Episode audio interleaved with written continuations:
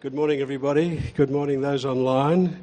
Um, we're going to read about clean and unclean food, as uh, Coops was, uh, was, was alerting us about a little earlier.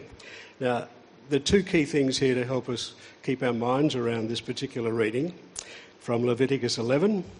One is that you've got a, for those who think a, a picture's worth a thousand words, this is one of those. It's in your notes for your community groups, and there's great value in that. It just simplifies it amazingly. Also, verse 3 is the key verse for this chapter. So let's, let's read. We're going to read verses uh, 1 to 19 and then verses 41 to the end of the chapter. The Lord said to Moses and Aaron, Say to the Israelites, of all the animals that live on land, these are the ones you may eat. You may eat any animal that has a divided hoof and that chews the cud. I'll say that again. You may eat any animal that has a divided hoof that chews the cud. There are some that only chew the cud and only have a divided hoof, but you must not eat them. I used and, it should have been or. There are some that only chew the cud or only have a divided hoof you must not eat them. The camel, though it chews the cud, does not have a divided hoof. It is ceremonially unclean for you. The hyrax, though it chews the cud, does not have a divided hoof. It is unclean for you. The rabbit, though it chews the cud, does not have a divided hoof. It is unclean for you. And the pig, though it has a divided hoof, does not chew the cud. It is unclean for you. You must not eat their meat or touch their carcasses, they are unclean for you. Of all the creatures living in the water of the seas and the streams, you may eat any that have fins and scales.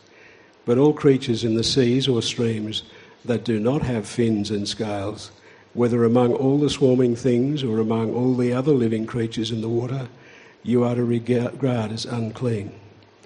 And since you are to regard them as unclean, you must not eat their meat you must regard their carcasses as unclean. Anything living in the water that does not have fins and scales is to be re- regarded as unclean by you. These are the birds you are to regard as unclean and not eat because they are unclean the eagle, the vulture, the black vulture, the red kite, any kind of black kite, any kind of raven, the horned owl, the screech owl, the gull, any kind of hawk, the little owl, the cormorant, the great owl, the white owl, the desert owl, the osprey, the stork, any kind of heron, the hoopoe, and the bat. Every creature that moves along the ground, this is verse 41, every creature that moves along the ground is to be regarded as unclean. It is not to be eaten. You are not to eat any creature that moves along the ground, whether it moves on its belly or walks on all fours or on many feet. It is unclean. Do not defile yourselves by any of these creatures. Do not make yourselves unclean by means of them or be made unclean by them. I am the Lord your God. Consecrate yourselves and be holy, because I am holy. Do not make yourselves unclean by any creature that moves along the ground. I am the Lord who brought you up out of Egypt to be your God. Therefore, be holy because I am holy.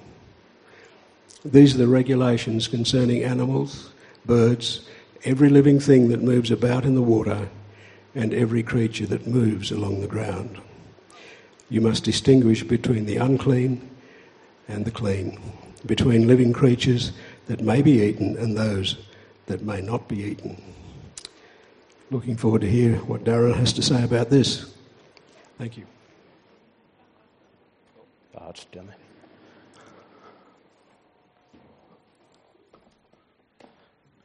Thank you, Daryl. Good morning. It's a bit loud. To those who haven't met me, my name is Darren, and I'm a member here at the church. Uh, let me add my welcome to, uh, to you all, uh, especially if you're visiting or joining with us online. When I was in my early 20s, I toyed for a while with the idea of joining the Air Force as an engineer. I booked an appointment with the Defence Force Careers Advisor, and during the course of that meeting, they filled me in on some of the requirements for being in the Defence Force. One of the requirements is that I needed to be able to run a certain distance in a certain amount of time. I think it was uh, a mile in 10 minutes or less. And so I worked out a course near my house, and every day I got up and got dressed and went out running, diligently working towards that magical pace that might gain me, gain me entrance into the Defence Force. I think that lasted all of a week before I gave up, utterly dejected and despondent that I just couldn't get that pace after so much hard work. Maybe a career protecting our proud nation wasn't the right one for me. The Defence Force had a list of requirements that applicants needed to be capable of in order to join their ranks. And those who made the commitment uh, and put in the effort to achieve those requirements were considered for jobs. Those, like me, who didn't make the grade, perhaps in my case due to a total lack of commitment, uh, were rejected. If I had wanted to join the Air Force, I would have placed a priority on improving my ability to run. I would have kept pushing through even when my legs and lungs were at their breaking point. For me to be accepted into the Air Force, I needed to meet their requirements on their terms. It didn't matter how much I said I wanted to join. If I wanted to be accepted, I needed to sacrifice my own comfort and to live my life in a way that demonstrated my commitment to the Defence Force. Today we're looking at a section of Leviticus which outlines rules and regulations on how the Israelites were to live if they were to be acceptable as God's people. These laws governed what they were to eat, how they would treat skin diseases and dead bodies, what to do with mould, as well as regulations around childbirth and sexual relations. Most of these laws will seem pretty strange to us, uh, but to the Israelites 3,000 years ago, they were just the requirements that had to be met in order to live as God's people. We're going to look at some of these rules and try to make some sense of what these chapters are meant to say to us living in, what are we, 20, 2021? I always forget what year we're in. They're all the same these years. Uh, but before we get there, let's pray. Father God, as we come to your word today, we can't help but be struck by the strangeness of what we read. We're aware that it's often hard to understand how the rules and regulations we're looking at today have any application to our modern lives. And yet, in your infinite wisdom and through the inspiration of your Holy Spirit, you have caused these words to be recorded and preserved for over 3,000 years for our benefit. For we know that all Scripture is useful for teaching, rebuking, correcting, and training in righteousness. Open our hearts and minds to your wonderful words. In Jesus' name we pray. Amen. We begin our journey through this part of Leviticus with a list of food laws which would govern what the Israelites were allowed to eat in order to stay right with God. Uh, to start with, we get a list of rules regarding land animals. Basically, they're split into four quadrants based on whether they have a parted hoof or not, and whether they chewed the cud or not. So, cows are in. Camels are out because they chew the cud but don't part the hoof. And pigs are out because they part the hoof but don't chew the cud. The Bible doesn't really say what's in that fourth quadrant, who don't chew the cud and don't have a parted hoof. We're assumed they're kangaroos or something, but they're out as well. Who's eaten all of those? A few hands, yeah. How about water animals? We're probably on safer ground here. Fins and scales. I'm okay with that. Seriously, I'm quite happy with writing oysters off as being detestable and anti biblical. Some of you may disagree with me, but I've got the book on my side. Then there's a list of birds that can't be eaten and rules around insects and swarming animals, as well as a quick list of rules for touching dead animals. Now, some of these laws seem pretty random, uh, but at the end of chapter 11, uh, we find out why God gave these rules to Israel. I am the Lord who brought you up out of Egypt to be your God. Therefore, be holy, because I am holy. You see, with great signs and wonders, God has brought his chosen people out of slavery in Egypt and has brought them to the foot of Mount Sinai.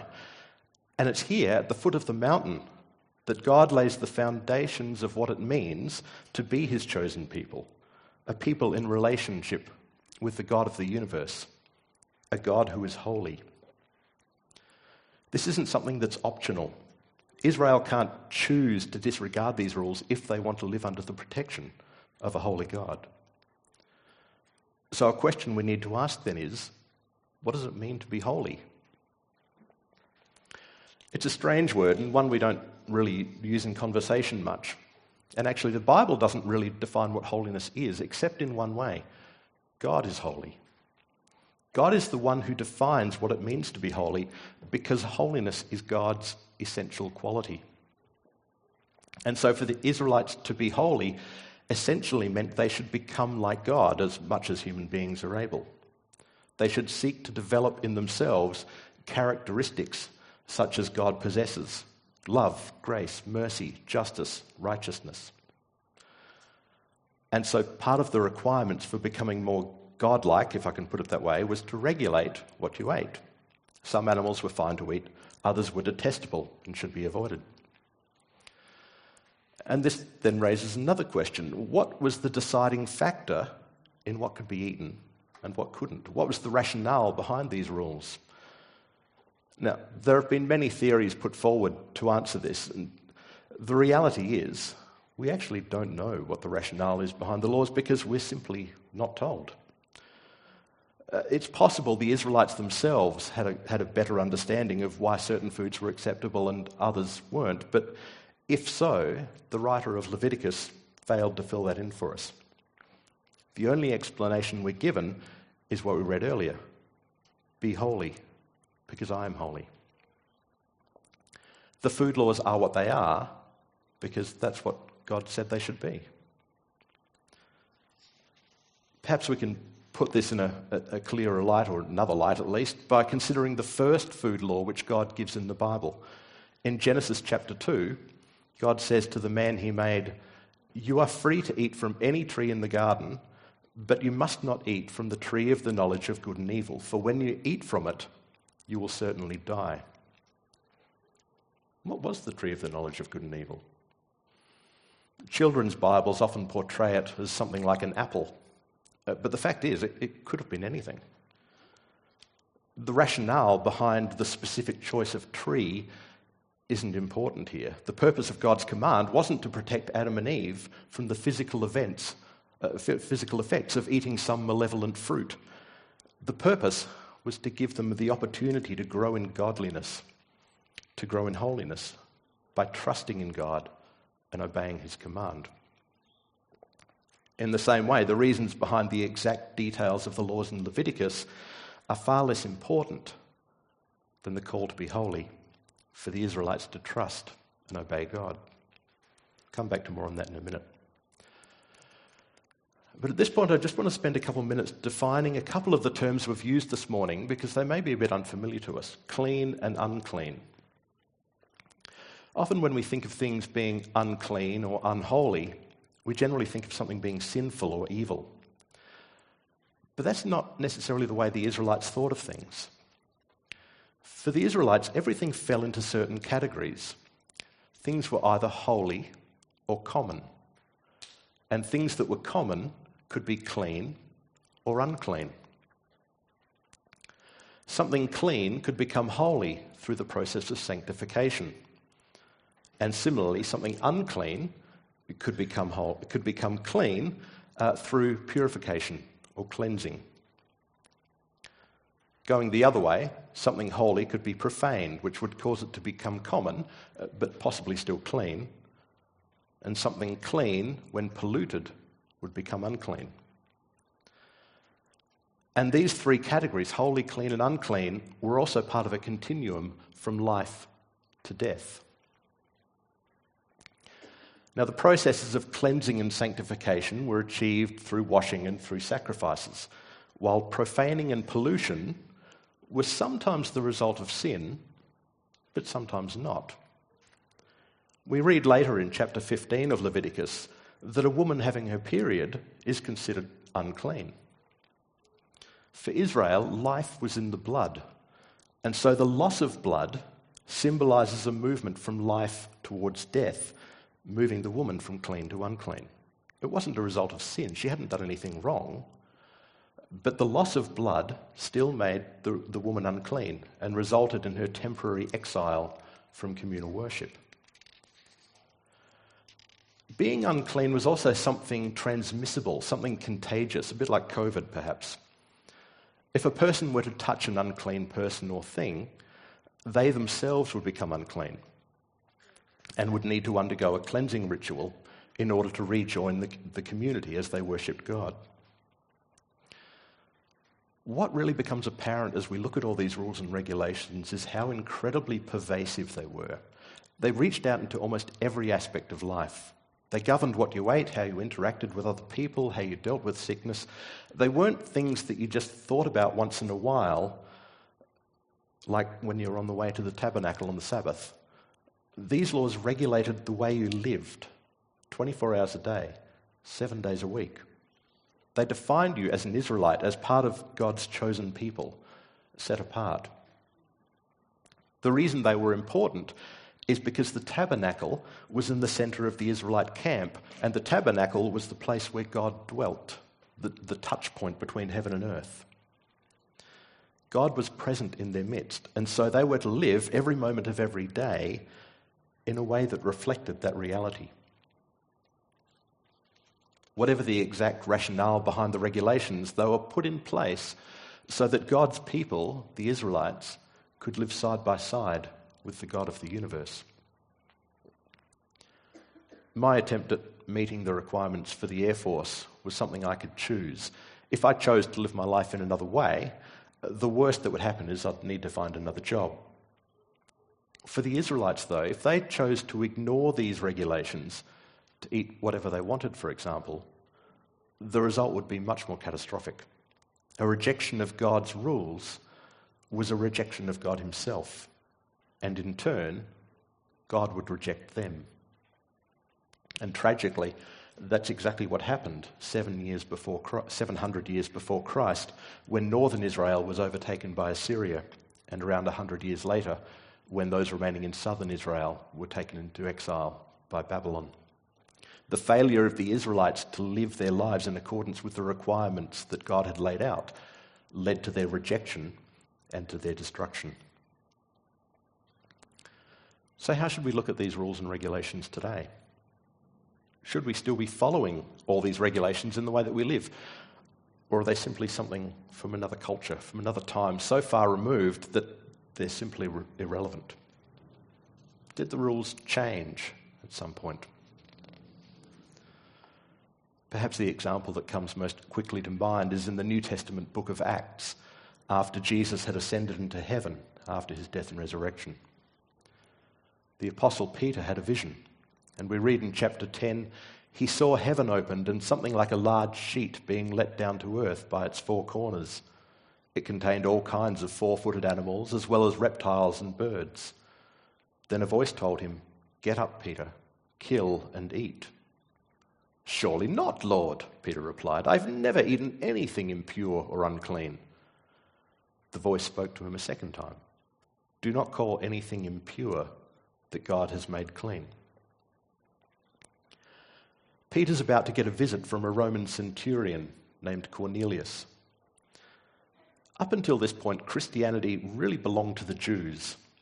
And God is giving Peter an object lesson that this non Jewish Roman centurion, along with all other non Jews, were now considered clean and could become part of the Christian community.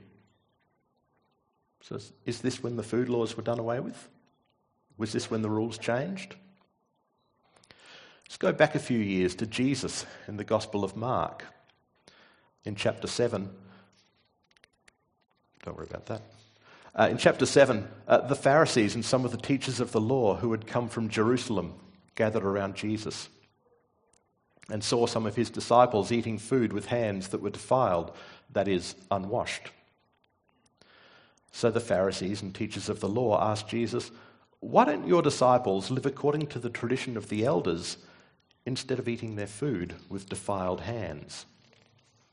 If Jesus is God, how is he able to be in the presence of these unclean disciples? Jesus replied, Isaiah was right when he prophesied about you hypocrites. As it is written, These people honor me with their lips, but their hearts are far from me. They worship me in vain. Their teachings are merely human rules. You have let go of the commands of God and are holding on to human traditions. Now, Jesus' own disciples are having a bit of trouble at this point, and I can understand why. Did Jesus just say that the food and hygiene laws were just a human invention? Or did Israel's teachers just miss the point of it all? Later, Jesus spoke to his disciples, saying, Are you so dull? It wasn't very complimentary today. Don't you see that nothing that enters a person from the outside can defile them? For it doesn't go into their heart, but into their stomach, and then out of the body. Mark takes us aside and says, In saying this, Jesus declared all foods clean. So, what's going on here? In Leviticus, God gave the Israelites a whole bunch of rules and regulations about what they could eat. And if they ate the wrong thing, they would become unclean. But here, Jesus is saying that nothing that enters a person from the outside can defile them. Is Jesus changing the rules? How do we view the regulations of Leviticus in light of Jesus' words here? The rules and regulations of Leviticus were put in place as a practical demonstration of a spiritual truth. As people belonging to a holy God, the Israelites were to reflect that holiness in the way they lived their lives. They were to live, away, live in a way which developed godly character, which reflected the righteousness and glory of their God to the nations around them. They would live their lives differently to the other nations because they belonged to God. It wasn't that the physical act of eating pork caused an Israelite to become unclean, it was the state of their heart. Jesus is saying here it, it was never about the food, it's about where you put your faith. Are you committed to keeping God front and center of your life, not just on Sunday mornings, but 24 hours a day, seven days a week? Jesus went on, What comes out of a person is what defiles them. For it is from within, out of a person's heart, that evil thoughts come sexual immorality, theft, murder, adultery, greed, malice, deceit, lewdness, envy, slander, arrogance, and folly. All these evils come from inside and defile a person. I want to finish today by looking at a few verses which may help us to see this in action. We've seen that both through Jesus' words and through Peter's vision, God has declared that all foods are clean and that the regulations in Leviticus are no longer necessary for us to be clean. It's not that the Old Testament laws have been discarded, but rather they've been fulfilled in Christ. Jesus says in Matthew 5:17, "Do not think that I have come to abolish the law and the prophets. I have not come to abolish them, but to fulfill them." And there's another change that's come with Christ. There's a story in Matthew chapter 8, and I want you to listen for the language here. It, it's a healing story, but the word heal is never used. I want you to notice what's said instead a man with leprosy came and knelt before him and said, Lord, if you are willing, if you are willing, you can make me clean. Jesus reached out his hand and touched the man. I am willing, he said. Be clean. Immediately, he was cleaned, cleansed of his leprosy. Do you see that? Under the Leviticus rules, uncleanliness was contagious. If you touched something that was unclean, you yourself became unclean. But what happens here? Jesus reaches out his hand and touches the unclean leper. And it's Christ's cleanness that's transferred to the leper. In fact, through Christ's death on the cross, he has washed us and cleansed us from our filth and made us clean so that we can stand in the tabernacle, in the temple. In fact, Paul says of the church in 1 Corinthians don't you know that you yourselves are God's temple and that God's Spirit dwells, within, dwells in your midst? God dwells in our midst. Isn't that just like the situation in Leviticus? And God is still holy, and He still calls us to be holy. First Peter gives us these words As obedient children, do not conform to the evil desires you had when you lived in ignorance. But just as he who called you is holy, so be holy in all you do. For it is written, Be holy, because I am holy. We're no longer required to abstain from eating certain foods. We can eat oysters. We can handle a lizard and come to church on the same day. We no longer need to sacrifice animals in order to go to community group on Wednesday night. But we're still called to be holy. We, the church, are the temple of God, the touch point between heaven and earth. God is present in our midst, and we need to live every moment of every day in a way that reflects that reality. We're to live our lives in ways that are different to the world around us.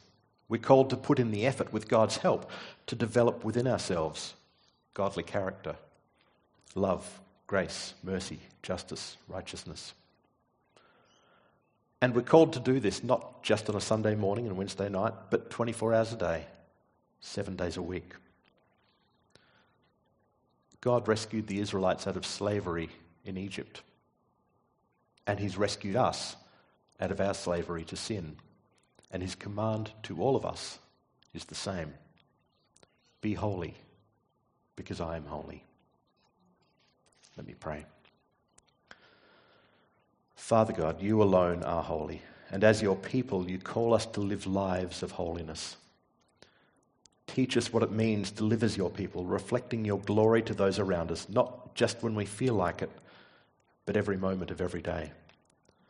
Forgive us for those times we've rejected your call to holiness, and take us and shape us to be more like your Son, Jesus Christ, in whose name we pray. Amen. Pass back over to Kate.